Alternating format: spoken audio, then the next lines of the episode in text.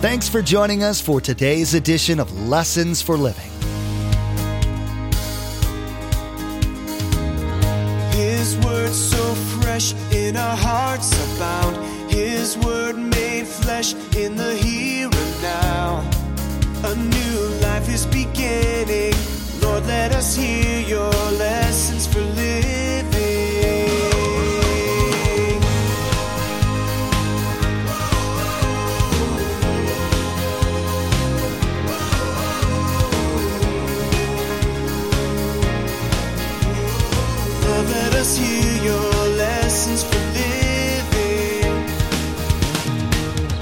If you're a Christ follower today, understand these three things are foundational love, faith, and hope. Remember, Paul wrote in the love chapter, 1 Corinthians 13, verse 13, he says this, and now these three remain faith, hope, and love, but the greatest of these is love.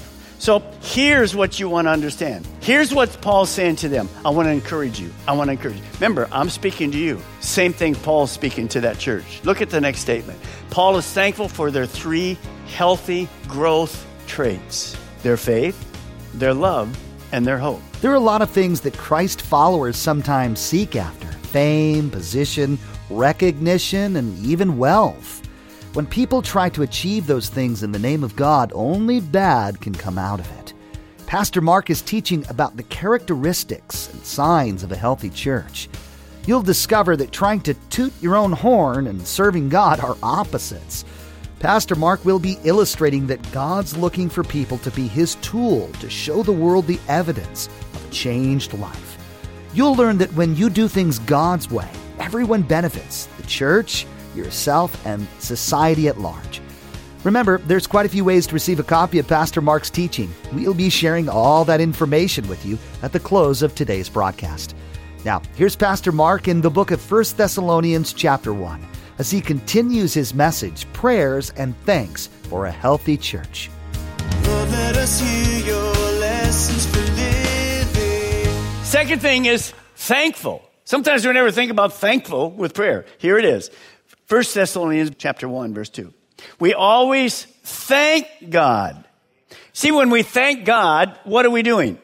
It lets him know we appreciate him. Thankfulness in prayer has to be a normal part of our prayer life.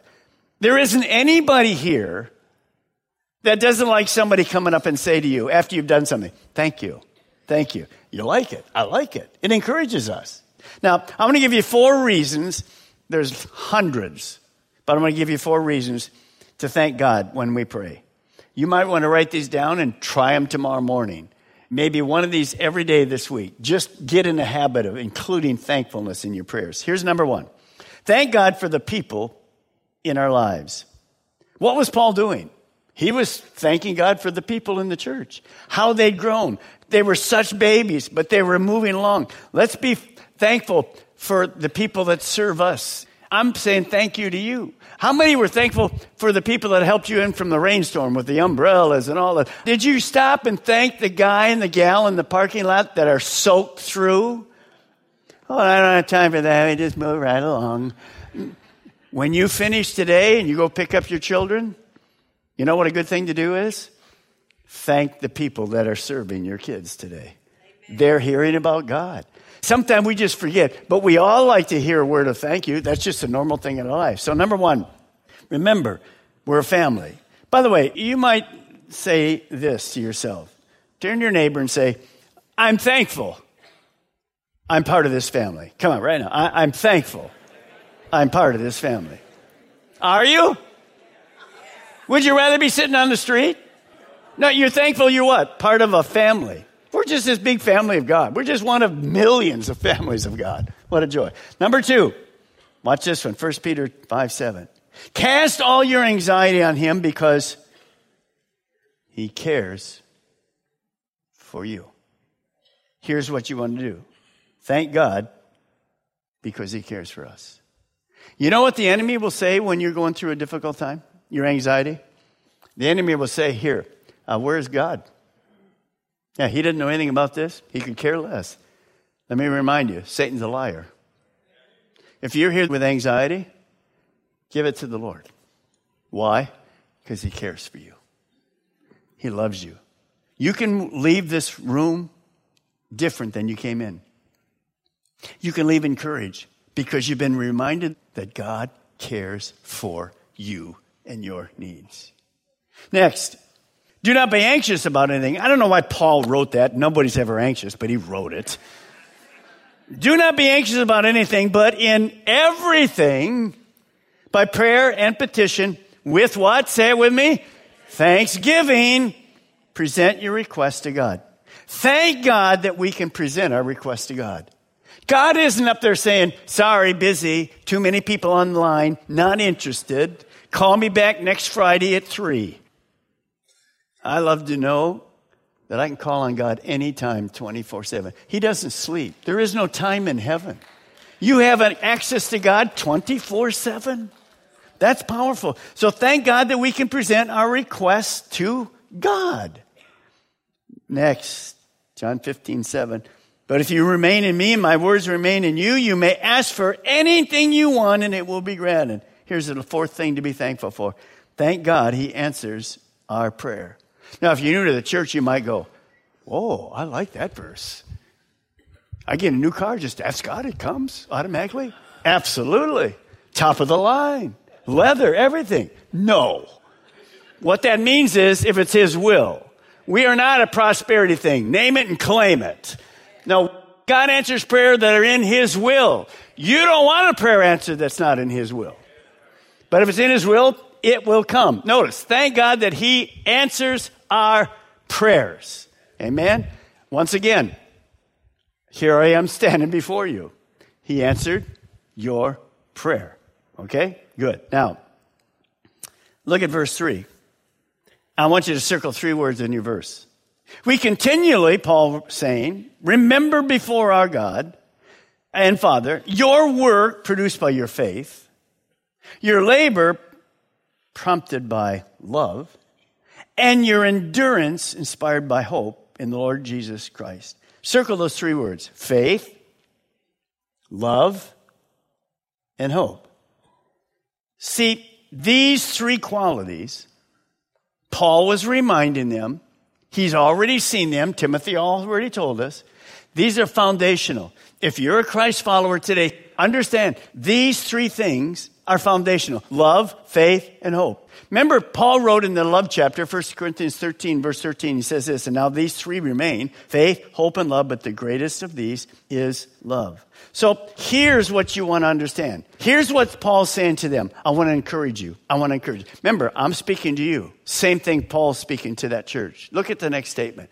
Paul is thankful for their three healthy growth traits their faith, their love, and their hope. Now, really, there's three or four week sermons right there, but I'm going to give it to you in a general way because that needs to be in your life. If you're a Christian, understand this is a foundation in your life faith, and you'll see in a moment, we couldn't have been a Christian without God giving us faith to believe. Then love, God is love. And number three, hope. Now, when these Jews and Gentiles became Christ followers, they were instantly forgiven of their sins by one thing God's grace. And look how it is. The Holy Spirit came into them. They didn't do it by works, but when the Holy Spirit came into them, God had already assigned for each of them, each of you, some good works to do. Look at this verse in Ephesians 2. For it is by grace that you've been saved through faith. And this, not of yourselves, it's a gift from God, not by our works that no one can boast. So when you became a Christian, everybody becomes a Christian. You never can earn your way to God. It's God's grace. It's His unmerited favor. And the belief, to putting faith in God, I trust you, God, that's really a gift from God too. He knows you want to be a follower of Christ. For we are God's workmanship. Stop and look at me for a moment.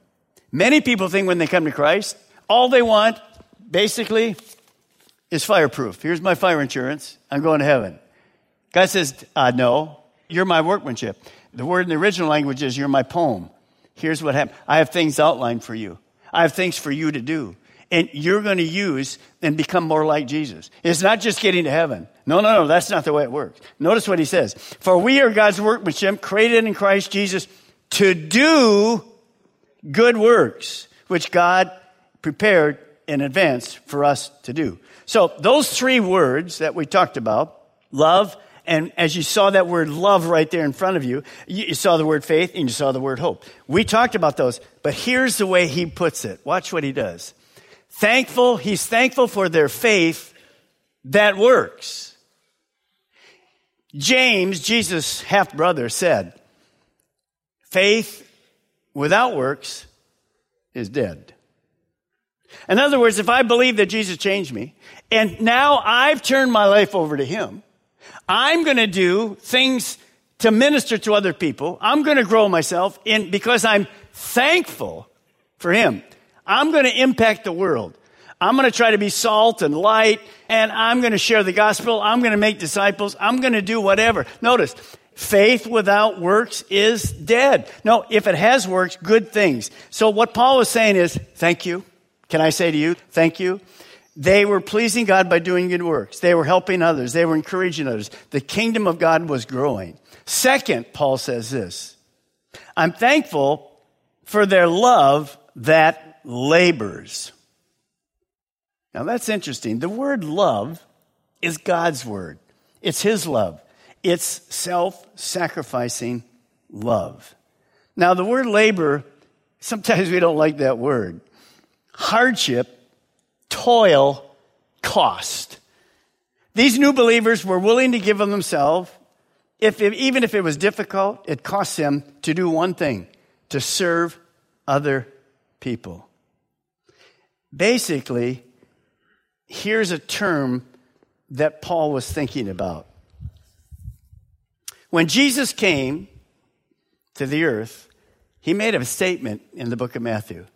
He said this I didn't come to be served, but I came to serve you. See, he was trying to share with them this isn't about you. I came to serve you. You know, many years ago, I called a church and, and they answered the phone. How may I serve you? And I went, ooh. So I got all the secretaries together I said, this is what we do from now on. You don't answer phone. Hello? I don't have time to help you right now. Goodbye. They would never do that anyway. So if you call the church, here's what you'll hear. How may I what? Serve you. Do you like that? I like that a lot.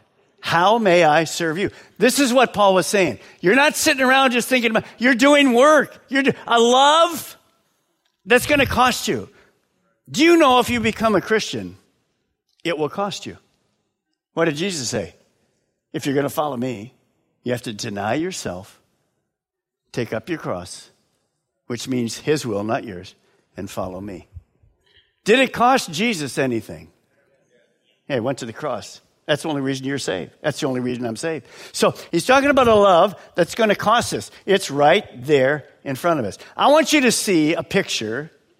When we asked you back in November to get those boxes of love ready and send them to the Haiti places. We, have, we send two different places of people we're related to in Haiti, uh, Christian people that we support. And we sent those to all these kids at both those places. Uh, Danita's place, Pastor Serge's place, who was part of our church before he started the big church in Haiti. And I want you to see what love that labors looks like. I want you to see. Here's pictures we just got. There's thousands of pictures, but I'm just showing you about four. Now think about these kids. Without us, there's no boxes. There's no gift. There's no Christmas. Did it cost you to fill a box? Yeah. Cost you 10, 15, 20, 25 bucks to fill a box. Am I right? Did it cost you any time? Especially if you took your kids and they wanted to pick it up. Cost you a lot of time. Am I right? Here they are. Is it worth it? There it is. Next. Take a look. Take a look. Hello. Is that worth it? You'll never see these kids. I'll never see these kids. It's not about us. Because we tell them this is from loving people from God. Look at the smiles. Don't you like it? I think it's great. Here's another one. Take the box away. You have nothing. It cost you. But we loved him enough, you guys did, to send the gifts. Awesome. One more. Ha ha ha. Look at this guy. Here's trouble right there. You can see it coming. That's fantastic. See the smile? Thank you. Give yourselves a hand. Come on. Give yourself a hand. Why do we do that? So you can see that love is going to cost you, but it's worth it. And when those kids open those, they know that we're making God look good. Thank you, thank you, thank you.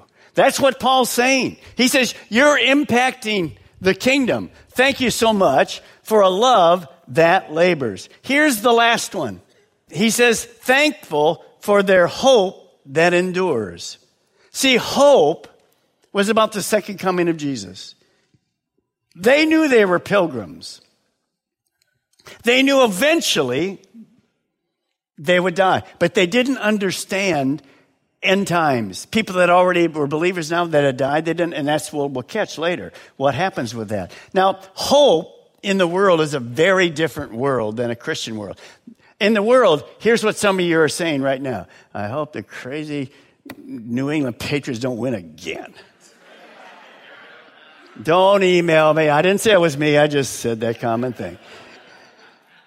Here's what hope is in the world. It's not, I hope something happens. Here's what hope is confident expectation, anticipate with pleasure. You know, when we're going through difficult times, they're being persecuted, Peter's thrown into jail, all those kind of things. Who knows what's going to happen to all of us? It's great to have the hope, the firm foundation. We are going to end up in heaven with a new body and a Lord that saved us by his grace. That's, that's our hope.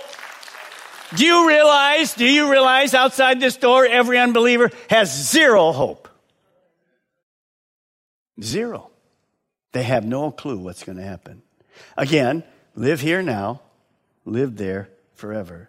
Now, remember, as they were experiencing that persecution, Paul just says, I'm so proud of you. Thanks for your faith that works. It's not just, well, I got saved, my faith is here, I'm not doing nothing. No, thank you for doing the good works that God has given you. You're salt, you're light, you're building the kingdom. Thank you. And, and basically, a love that labors. You're serving other people. Thank you for serving. Thousands of you volunteer in our campuses. We could never, we could never do church without thousands of you. Very few people, very few people are unpaid staff compared to you guys. This is amazing. Thank you. And then he says this you have a hope in spite of the persecution you're going through. There's a hope that endures. It's not like this. You know it's coming. Thanks for being that way. Now, think about this. These people, after they received the letter from Paul, they didn't go and said to each other, I wonder what Paul thinks about us. No, they knew that he what? He was proud of them. He loved them. He was so excited about sending a letter and say, I want to encourage you. He absolutely knew when they finished, those people went, Wow, Paul's proud of us. Way to go. Can I just stop right here and say for myself and all the pastors and all the elders, we're proud of you. You're a growing church. We're all growing in different ways, but you love God. Thank you for what you do. And let me just challenge you. Some of you are going to take a step of faith pretty soon. You're going to get in a small group that you never thought you'd be in. Do you know what? Some of you this year, next year, you're going to go on a mission trip. Not to MIMS, a little farther away. And when you come back, you'll be a changed person. Some of you are finding a new way to serve. All kinds of things coming up. Thank you. I mean that from the bottom of my heart. We couldn't do this without you. And when Paul left and they finished with that letter, they were encouraged. That's what I'm trying to say to you. We love you. It's a joy, it's a privilege to serve you. Basically, our pastors and our elders, myself included, we just lay down our life to serve you because you're laying down your life to serve us and others. That's what we do because our role model is Jesus. Amen? Now, my, by me saying that to you, don't get it wrong. I'm not talking about me. I'm talking about the God that changed me. The only one that needs to be worried for you and I, nothing to worry about. He's in control. He holds the whole world in his hand. And so, is there anybody here that needs to be worshiped? No. Only one. Our God, our Creator. That's why we're here. It's not about us. But I wanted to tell you personally, because sometimes I don't thank you enough for all you've done. And, and I'm just so proud of you. I'm just so proud of you. Now, watch what Paul says. Look at this verse, verse 4. Dear brothers and sisters, that God loves you and has chosen you to be his own people. So when Paul writes to him, he finishes this verse. It wasn't really a verse then, it was just part of the letter.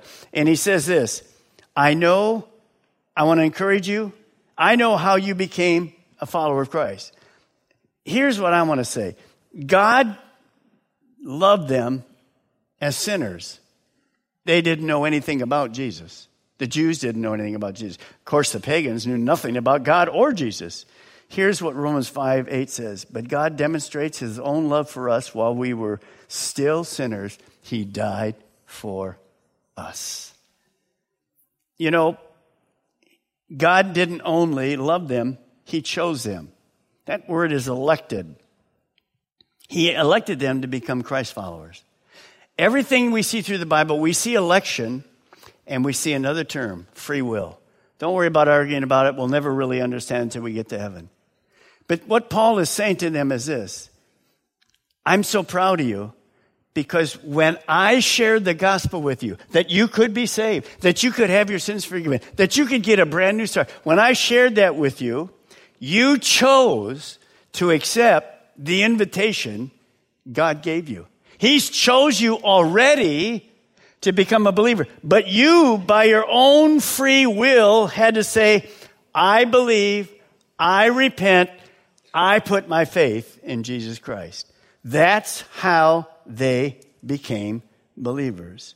Paul knew that was the greatest decision they ever made in their entire life to choose Jesus Christ as their personal Savior.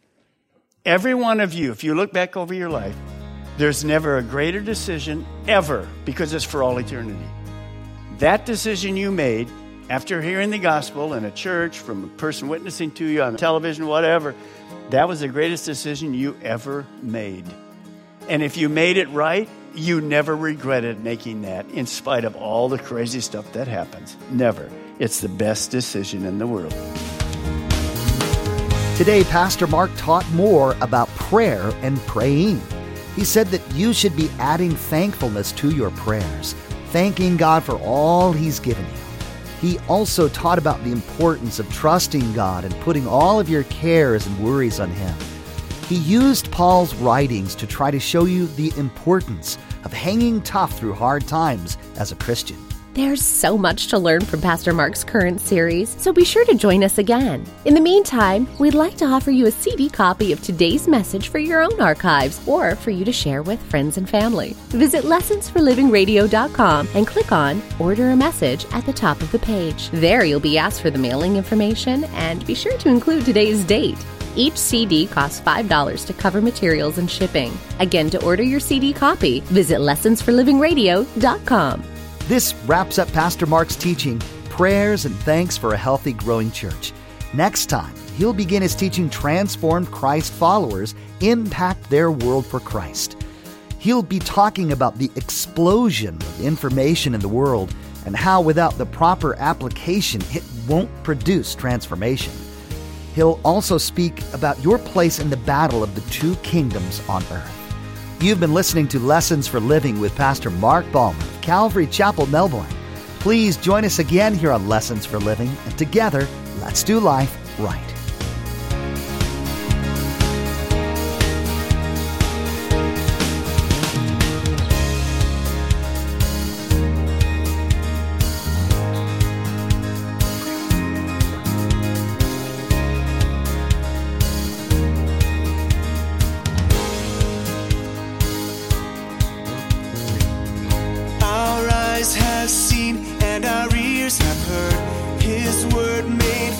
In a hurting